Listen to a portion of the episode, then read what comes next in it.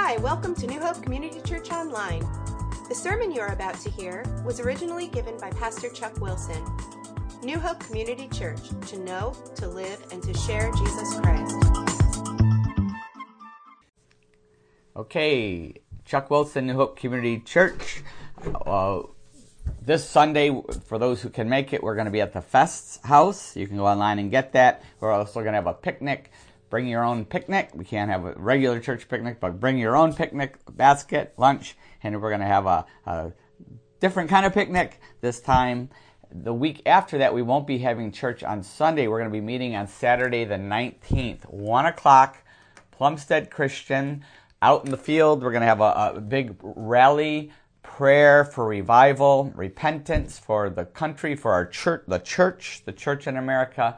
So that's all going on Saturday the 19th. So I want to encourage everyone to make that. Don't think, oh, there's no church Sunday. Please, this is in place of church and lots of different churches involved. We're going to be joining together. Can't wait for this event. So that's coming up. Uh, and then after that, the next week we'll be back at the fests uh, for the next service. Okay. Birthdays, couple birthdays that I know of. I know of two, Sarah and Becca. My Sarah and Becca having birthdays this week, so happy birthday to them. And also an anniversary, Sean and Monica Davis, four years. So very exciting. Can't believe it's been four years. Congratulations, guys. The title for today, Helping the Spiritually Blind to See. 2 Kings 6, 19 to 23. We're finishing up this particular story of Elisha and the, the horses and chariots of fire, and he just blinded the, the army that came to attack him, capture him. So helping the spiritually blind to see, 2 Kings 6, 19 to 23. And I thought, I thought of a, a, a story about blindness, not a true blindness, but, but a funny one about, uh, well, I'll tell the story. We had an inner city ministry when I was a youth pastor in Connecticut we actually inherited. Uh, there's a school, Christian Heritage School, that had a ministry. They would send a van down, pick up some kids, bring them back every week. But they weren't able to keep that going, so they asked if we'd partner with them. And uh, the church was right across the road from the school. We had a gym and lot, lots of kids in the youth group and parents that like to do ministry. And so they asked if we would partner with them and really take what they meant is take it over. So uh, I connected with another friend of mine, Dan McCandless, who was a youth pastor at another church, and uh, and then we connected with we kept the, our connection with the CHS, the school, and then Calvary Evangelical Free Church, was which where I was, and then my wife Kim, and it's kind of like Dan, Kim, and I, and kind of pulled all this together with CHS and his Dan's church and um, our church, and I'm trying to remember his name of his church. I know it was something Baptist, but uh, sorry, Dan, I can't remember the name of that original church. but it's been too long. So we have this ministry, this van. We sent it down, but a lot of kids wanted to get in the van. So the next time we sent two vans, and a lot of kids wanted to get in the van. This is before there was permission slips or anything like that. And even if we had those, it wouldn't have mattered where we were going. We went down into the inner city it was called Father Panik Village, named after a priest, Father Panik. And uh, but panic is was a good word for it. It was it was a project. It was a really really rough area. In fact, uh, we did this ministry for four years, and a short time later, they actually bulldozed the the entire village. It was such a violent, crime ridden place and but we there was a lot of kids there and we were reaching out to them and uh, next thing you knew the three vans were full. So we started using sending our van. We had this old greyhound bus. It had like literally had like a million miles on it. We started taking that bus and that would fill we just pull up kids would just pile in. They say can i come? I say well go ask your mother. She goes i don't know where my mother is. I go, okay and they, they just pile i mean kids were just piling in. It was crazy. So pretty soon we had the bus probably 70 kids in this bus jammed in. There were no rules back then. Then three vans piled full. We were bringing a lot of kids back to the church. It was crazy. And the ride there and back again was about know, 15 minute ride from where we were. We were on right on the edge. We were in Trumbull, Connecticut. We drove into Bridgeport, which is right over. We were right on the border, and it that ride was tricky. Now, once we got back to the gym, it was easy. We had lots of volunteers, and everybody was there, and it was a great time. But on the bus, it really was just uh, there was a couple people who ride with us, but it really came down to the senior pastor, Dave McIntyre, and myself. And Dave drove. He was the former youth pastor, now the senior pastor. He would drive, and I would had the had the microphone. There was actually a microphone in this bus, and he would drive, and I would use the mic, and and he was like the enforcer. He was tall and had a deep voice, and and uh, and also knew some good songs. I liked to eat apples and bananas. That was one of the favorites. And then the rest of the time, I would do games and songs and competitions and trivia and all kinds of stuff. I had this whole routine down. We had this whole routine down. Uh, and this bus ride though was a challenge because it was just the two of us. You talk, you talk about riots going on. This every every bus ride was a potential ride. It was crazy. The, the, kids would just get just like so wound up and, and they got on there. And now Pastor Dave is in heaven now, but he earned his wings on this bus ride each week. He was a calming force. Like I said, he was the enforcer and he was funny with the songs. But one week, Dave couldn't drive home. He helped me pick the kids up, but he couldn't drive home. So I got one of my other youth leaders, Brian, to drive. And, but the kids knew there was a disturbance in the force. Dave wasn't there. Pastor Dave wasn't there. And they were extra rammy. And I knew I had to find, because no kidding, it could get out of hand very quickly. I'll even tell a story at the end of the sermon about that. It could get out of hand very quickly in this ministry, eh, where these kids lived, on the bus ride, at the church. It could get really out of hand very, very quickly. It was, it was wild. And one time he couldn't drive home, so I got Brian to do it, but the kids knew there was a disturbance in the force, no Pastor Dave, so they, they were extra rammy, and I knew I had to find an edge, I had to find an angle that would get them under control, because there was not the same routine, right? And, and they were, uh, you know, it was like bubbling up, you could feel it. So I introduced Brian, the bus driver, and I said, you're gonna have to help him out because he's never driven a bus before. He's never driven a bus before, and that did had no effect. The kids were, it was crazy. The but the vans are lined up behind us. Brian's driving the bus, and and they had no effect by saying he never drove before. They didn't care, and I said, and he's blind.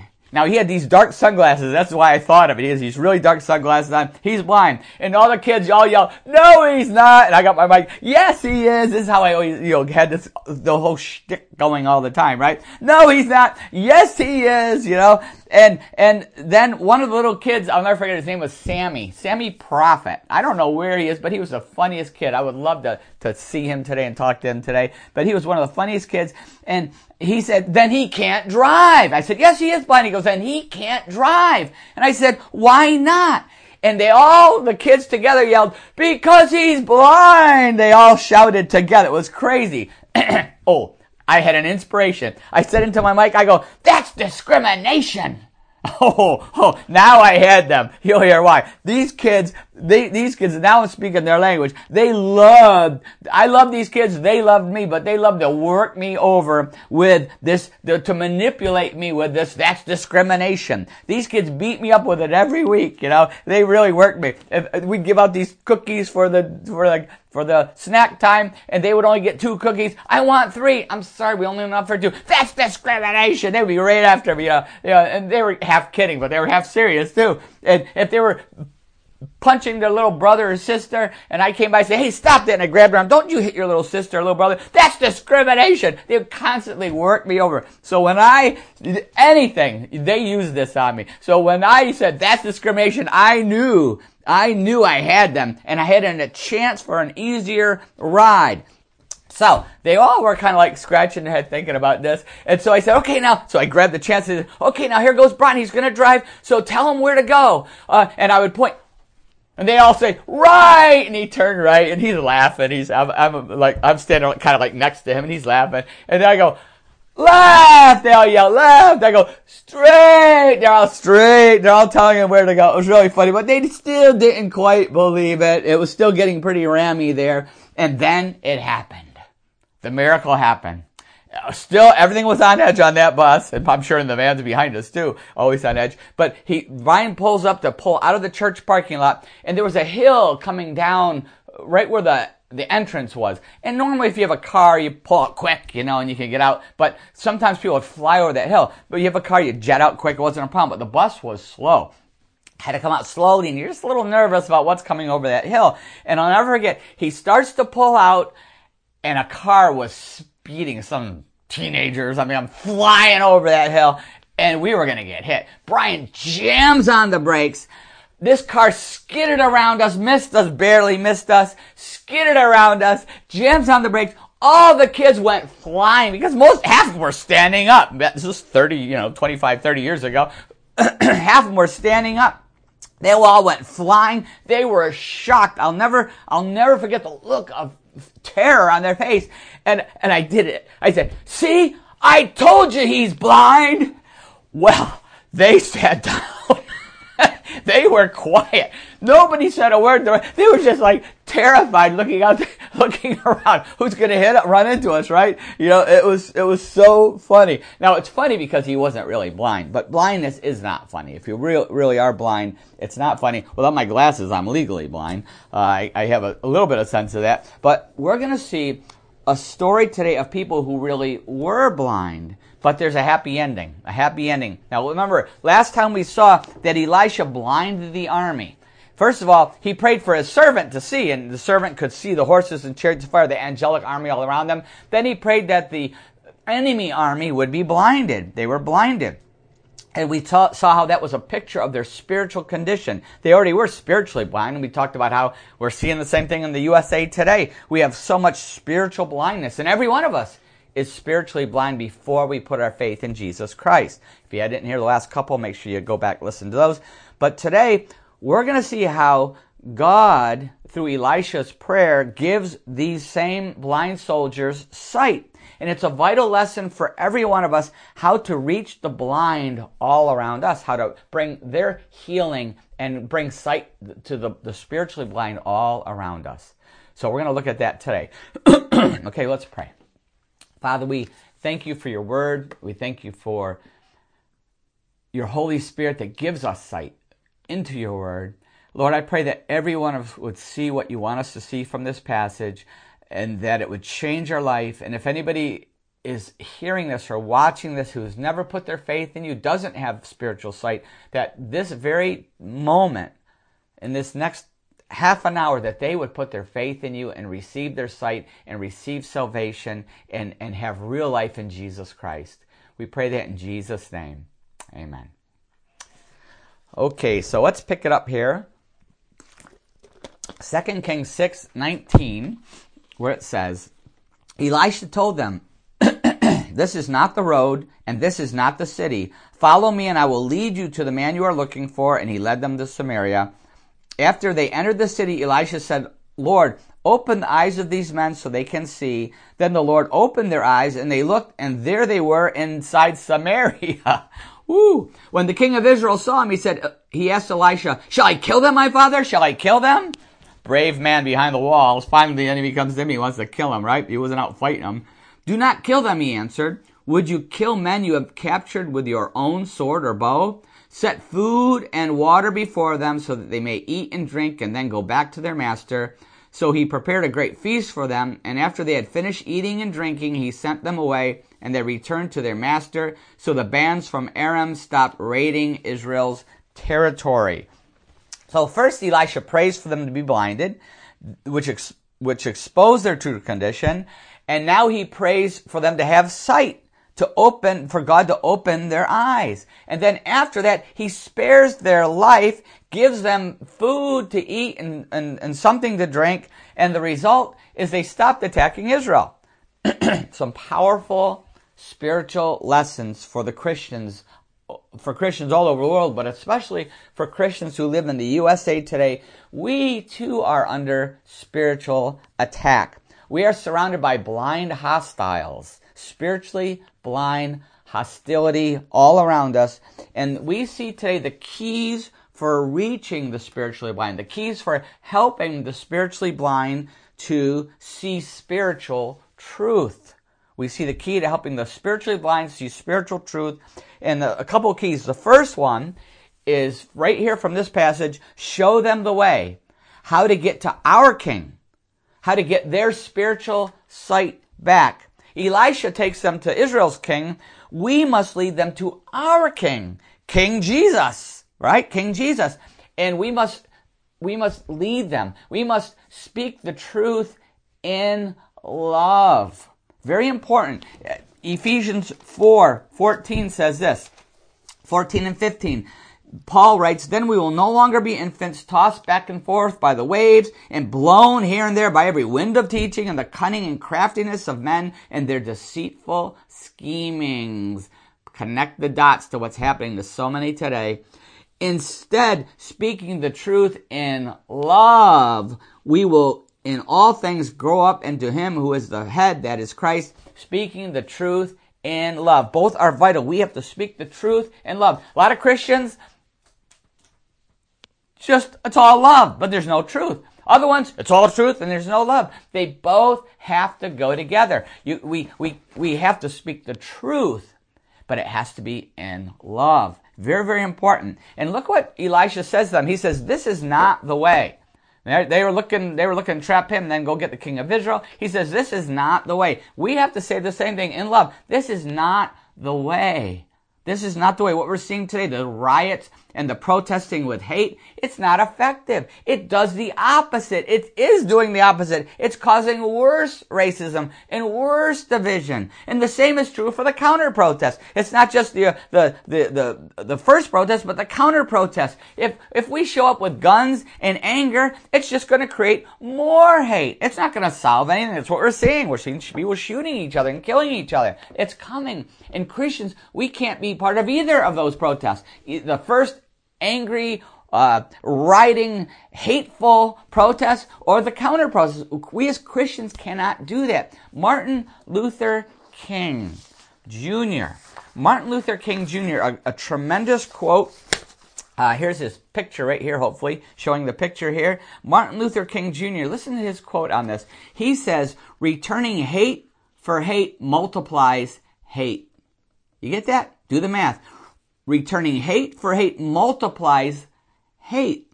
Adding deeper darkness to a night already devoid of stars. Darkness cannot drive out darkness. Only light can do that. Here he goes. Hate cannot drive out hate. Only love can do that. Martin Luther King Jr. Hate cannot drive out hate. Only love can do that. This is not the way. Elisha says them, and we have to tell the people the same thing. This is not the way. We must lead everybody, both black and white, both black and white people filled with hate, both black and white people filled with anger, both, both sides, we have to lead them all to Jesus Christ, to our King Jesus, who can open their eyes. And we must do it speaking the truth in love. We have to speak the truth in love. We have to realize why they're blind. We have to do it with love and truth because we have to realize why they're blind. They're blinded by hate. They're blinded by hurt. They're blinded by bitterness. And I'm talking about black and white both are blinded by the same way. Like Martin Luther King Jr., we have to lead them to Jesus Christ. Only His love can melt that anger. Only His love can heal the heart heal the heart. But it's still vital to speak the truth in love. Don't join the blind march. Don't give in to the peer pressure on either side. Don't give in to the peer pressure. Don't fall for the deception. It, it, it, the ends don't justify the means. You know, don't fall for the deception. Hold fast to the truth and speak the truth in love. Very, very important. So the first thing we saw, uh, the first issue is, is, is, is show them the way how to get to the king, get their spiritual sight. The second thing Elisha does is he prays for the blind. The second thing we need to do is pray for the blind, just like Elisha did. And it resulted in their healing and their sight. Healing and their sight. Remember, we have to be praying for these people. It, it, it, this is those who don't know Christ, and we see the result, the, the fruit in their life. This, we have to remember, this is a spiritual battle. We must fight with spiritual weapons. 2 Corinthians 10, 3 to 5. We have to fight with spiritual weapons. When we pray for someone, when we pray for someone, that's a spiritual weapon. And when we pray for someone, an interesting thing happens. It changes our hearts too. It keeps our hearts soft to them. We start to see them the way that God sees them and sees us the same way. It, it, something happens when we pray for them. That's why Jesus says in Matthew 5, 44 and 45, when Jesus says, But I tell you, love your enemies and pray for those who persecute you. Why did he have to say that? Is there any harder command in the Bible? Love your enemies and pray for those who persecute you, that you may be sons of your Father in heaven, that you may be sons, that you may show yourselves to be sons of your Father in heaven, that you may show that you are children of God, because only a child of God could do this. When we have to pray for them, which uh, uh pray for them, and also that brings us to the third one. He says, "Love your enemies." Five forty-four. I'm going to say it again. But I tell you, love your enemies and pray for those who persecute you. It's not just praying, but there has to be love for them also. To love our enemies. So we talked about bringing the Jesus, pray for them, and then love them. Show them, show the love of Jesus to them. Show it to them. It's no accident that Elisha fed and gave, and gave water to the enemy soldiers. He gave them water to drink and probably wine. Who knows what he gave them uh, at that time? What were they, or whatever they were drinking? He gave them something to drink and food to eat. Uh, this this comes right from Proverbs 25, 21 and 2. If your enemy is hungry, give him food to eat. If he is thirsty, give him water to drink.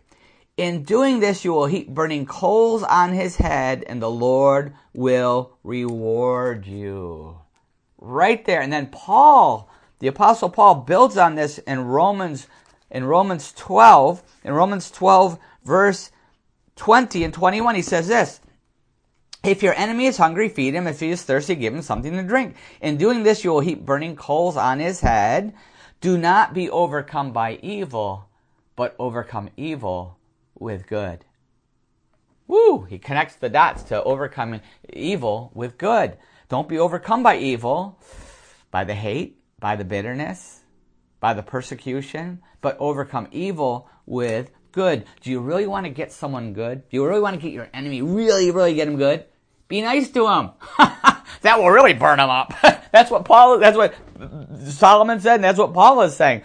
And, and most important, don't, by doing that, we will not be overcome by the evil, but we'll overcome evil with good. That's the only chance the blind have is if they see the love of Jesus Christ. That's exactly what happened with Elisha.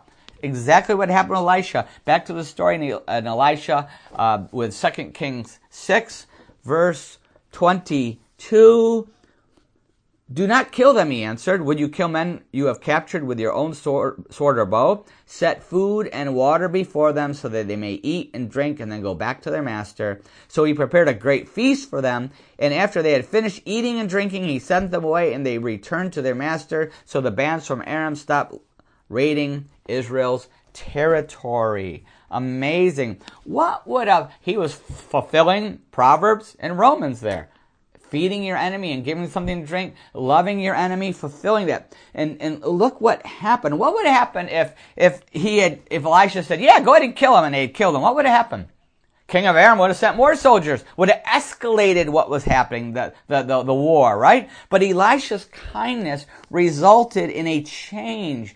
They stopped raiding Israel. They stopped raiding. They stopped sending bands. They stopped sending soldiers. Imagine the confusion. The king with his war cabinet. The king of the Arameans with his war cabinet. Oh, how did he blind you? Where did he take you? They did what? They gave you what to eat and what to drink? A feast? Are you kidding me?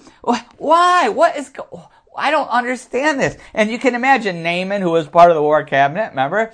and the soldiers all there giving the report to the king. You can imagine what they Naaman and the soldiers. Well, this Elisha's a pretty good guy.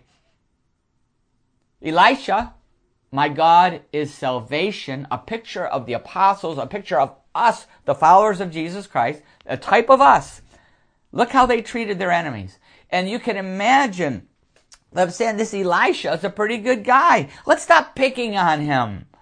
Let's stop picking on him. I, I know with New Hope Community Church, when we first started, we had lots of attacks. People were fearful upset with our message of Jesus Christ, that he could transform anybody, uh, especially the, the homosexual community was very upset, as large homosexual community here. They were very upset. They were attacking. They were coming in. We had policemen in the services for three months. They were trying to disrupt the services, but we just kept responding by God's grace and by the Holy Spirit's power, responding in love. We got involved in the AIDS walk. They were shocked. They didn't know why we were at the AIDS walk. We ended up becoming one of the main pieces, uh, founding foundational pieces of the AIDS walk for the next 10 years. And maybe four, I think it was 14 or 15 years we ended up doing it. Uh, it was an, an, amazing experience. They were shocked, but they were so touched that we cared. We, we got involved with the AIDS house. Uh, most of the people at the AIDS house at that time were coming to our church. They were getting saved, getting baptized. Some of them are still, uh, at least one is still part of our church, growing strong. Uh, it, and I, I remember when we did this, they were just so touched and they, they, they sensed the love of Christ. And the saying on the streets were, this is a real church. This is the real church. And one of my friends, new friends, was in one of the gay bars and he's talking about the big argument going on back and forth. And you know, and he said he and his buddies were defending us, saying, "Leave them alone. Leave them alone. This is a real church. Stop picking on this church. Why are you causing all this trouble for them?" You know, they're coming all kinds of attacks on TV and newspapers. It was crazy. And and they and and I'll never forget what they said it was very touching. They said, they said to me, we know you don't agree with everything we believe. We don't believe everything the same, but we know that you care about us. And we did. And we do. And that was the turning point. That was a turning point. We, I never, I kept speaking the truth in love to every, every guy, every person I talked to. I spoke the truth about Jesus Christ and about transforming their lives. Oh, I never stopped. I never stopped that. I kept speaking the truth in love, but they knew it was in love, and they were able to. Uh, so, some were saved and accepted Christ, but but uh, a good number in our church have been transformed over the years. A lot of people don't even know it. I'm I know it. I know their stories. A lot of people I would you know a lot of people do. Some of them got to share their testimony, but a lot of people in our church don't even know that people have come out of different this this life in many different lives, not just this one. A lot of adultery and heterosexual sin and premarital sex and uh, divorces and remarriages and uh, all kinds of sexual, you know, pornography, uh, uh pedophilia, out of any kind of imaginable sexual sin we've had so many come out of be transformed by the power of Jesus Christ. That's what some of you were, but you were washed, sanctified, justified in the name of the Lord Jesus Christ and by the Spirit of our God. You know, we, that's been our, our, our belief and our theme and seen the amazing changes. But, but it, it just was, you know, it just, that, that was the turning point when these folks saw the love of Jesus Christ, I speak the truth in love. They saw that I was speaking truth, my, the Bible, in love, and that made all the difference. We showed them love. How is God speaking to us? How is He speaking to us? The church. The church.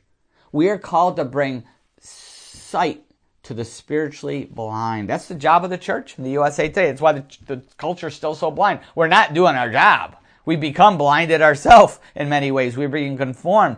Are, are we, we're called to bring sight to the spiritually blind. Are we showing our culture? Are we showing our friends and neighbors? Are we showing our family? Are we showing them the way to Jesus? Are we showing our country the way uh, to Jesus? Are we speaking the truth in love? Are we doing that no matter what happens because of that? Are we doing that? I saw a great example of somebody who is doing this. Uh, it was a, a man. Uh, let's see, what was his name? This this guy shows up. Uh, let's see, Sam Bethia. Sam Bethia. He shows up. the The Republican National Convention was held in Charlotte, and he showed up a black man with a sign: "Jesus saves." Jesus saves. And this was not, he didn't show up for a political reason. He wasn't for them or against anybody. He just knew there would be a crowd. And whenever there was a group of people showing up in Charlotte, he always zooms right to it to share Jesus Christ. He speaks the truth in love. Jesus saves. But while he was doing this, you can follow it. And in fact, uh, I'll show the pictures right here. The pictures will be up here. A couple pictures of Sam. The, the protesters, the social justice protesters, both black and white, both black and white, started gathering around and abusing him and started chanting, F your Jesus, F your Jesus. These are the peaceful protesters. That's called a hate, hate crime. That's called intolerance, right? But, but F your Jesus, F your Jesus. And, and he, it says here, they threw everything imaginable. Look at the pictures of this guy just covered with anything imaginable. It says Sam Bethia had been preaching in the open air for the past six years and has attended various demonstrations. Anytime there's a crowd, he shows up with Jesus Saves witnessing. He had, he had previously had a lengthy criminal history. He was arrested 29 times before he became a Christian. He, uh, now he wants to share the good news of salvation with the world after Christ saved them. He said, I, I do it because God called me to the streets to share Jesus. He all, he, he was covered. You can see that picture. He's just covered with everything imaginable. But, but this is what he said. He says he will simply wash his clothes and hat and continue preaching the gospel as he's done before. Just going to wash off and keep on doing it. He said, the Lord saved me from that street life and I'm so grateful. That's what he called me to do. And he said, I'm going to come back to the street and tell the real story. I'm just going to keep wiping it off and keep on speaking the truth in love. That is exactly what I'm talking about. Exactly what we are called to do.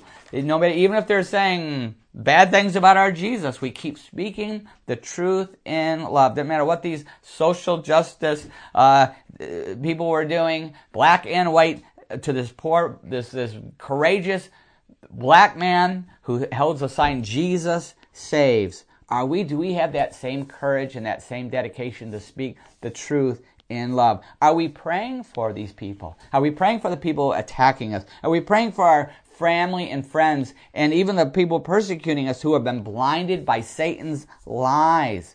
That these people are chanting this. This is a spiritual battle. They are blinded by Satan's lies. That's what we're seeing. This is a spiritual battle. This is not a political battle. This is not a social justice battle. We are in a spiritual battle.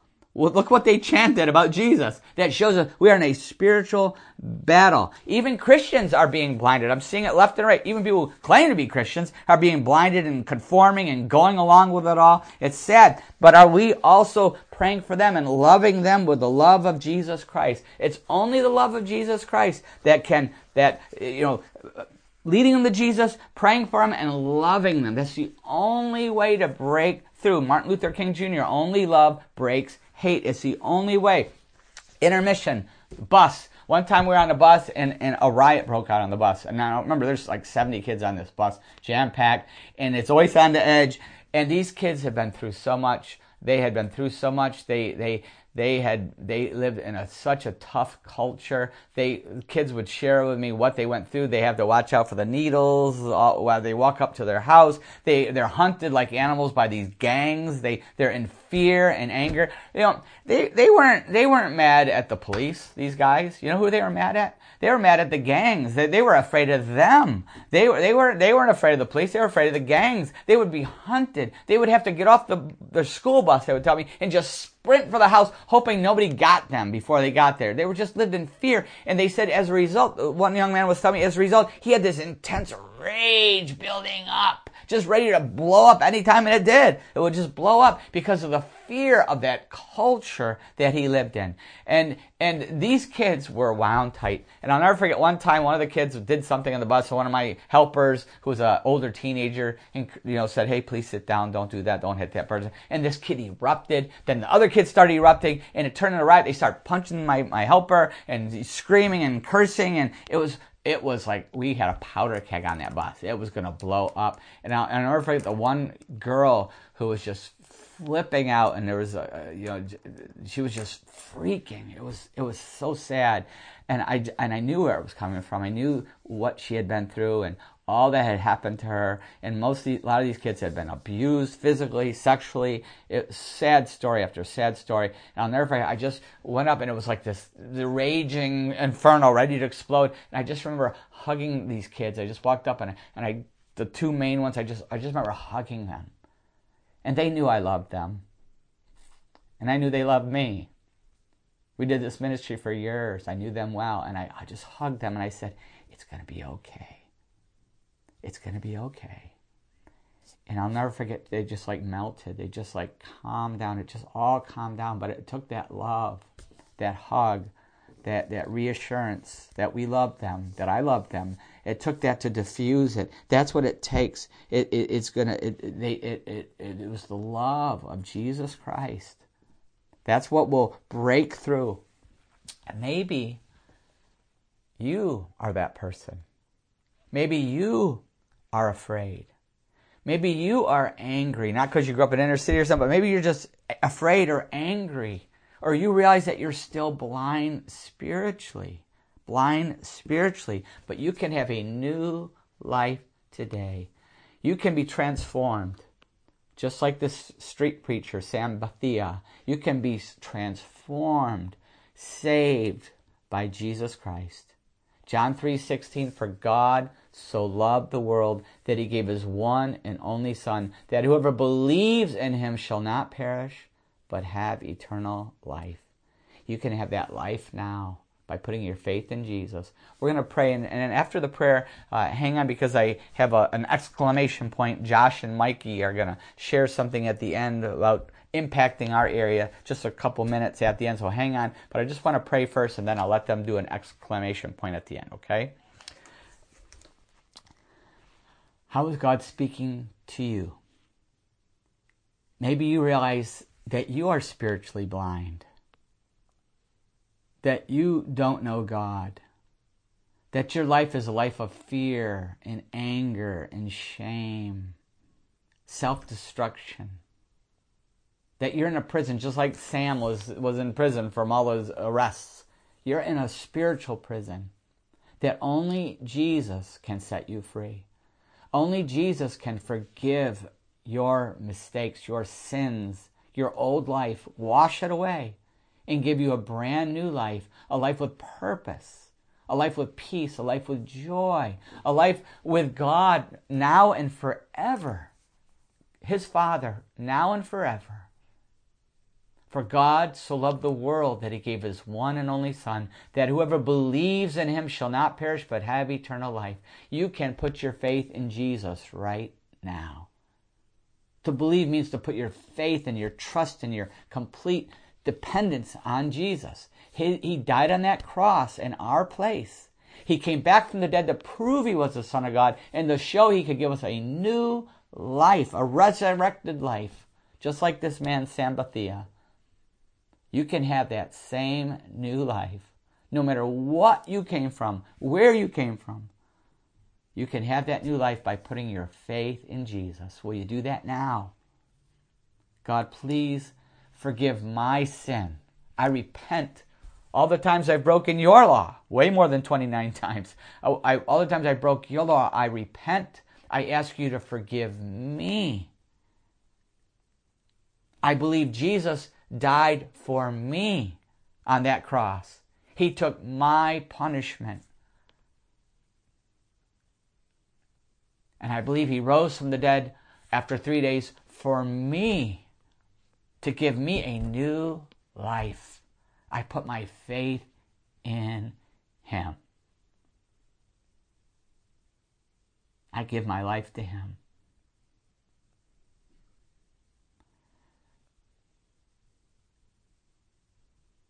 If you have prayed that prayer of faith, if you have given your life to God, if you have put your faith in His Son Jesus, you are a new creation. Therefore, if anyone is in Christ, he is a new creation. The old has gone, the new has come. You are a brand new person with the Holy Spirit living inside of you. You will never be the same. I want to encourage you to tell somebody so we can be excited and so we can encourage you and, and help you grow. Tell somebody. You have a family member, a friend who's a Christian, or a good church locally, a strong Bible believing, gospel preaching church, or email me. I'll get you connected nhcc at comcast.net. I'll be excited for you and I'll help you connect and keep growing. Let somebody know. And for those of us who are already Christians, how is the Holy Spirit speaking to us? Who is He calling us to bring to Jesus, to our King Jesus? Who is He calling us to pray for, to show the love of Jesus Christ to, to speak the truth in love? Who is He calling? And it may be a scary, scary person, but are we willing to say, God, help me. Use me. I'm willing to be used to speak the truth in love, to help the blind to see. Father, I pray that for each of us in Jesus' name. Amen. And just as an exclamation point, uh, Josh and Mikey are going to just share a few moments. They they've been involved with Chuck Harrison. Chuck Harrison has a ministry called Streetlight Ministry out in the streets, all over the place, lots of places, the Shore and New Hope and Princeton, college campuses. He's been doing this for decades. And and uh, and recently, a couple, he, has been inviting everybody to go with him for decades. Recently, uh, a couple of my sons, Josh and Mike, have been going with him, and and uh, they want to encourage you to also make this impact. Whether you help go with Chuck and Streetlight, or whether you go wherever you are, or whether you find a whole nother way to reach people to, to speak the truth in love. But I'm just going to let them end with a little couple words of encouragement. Okay.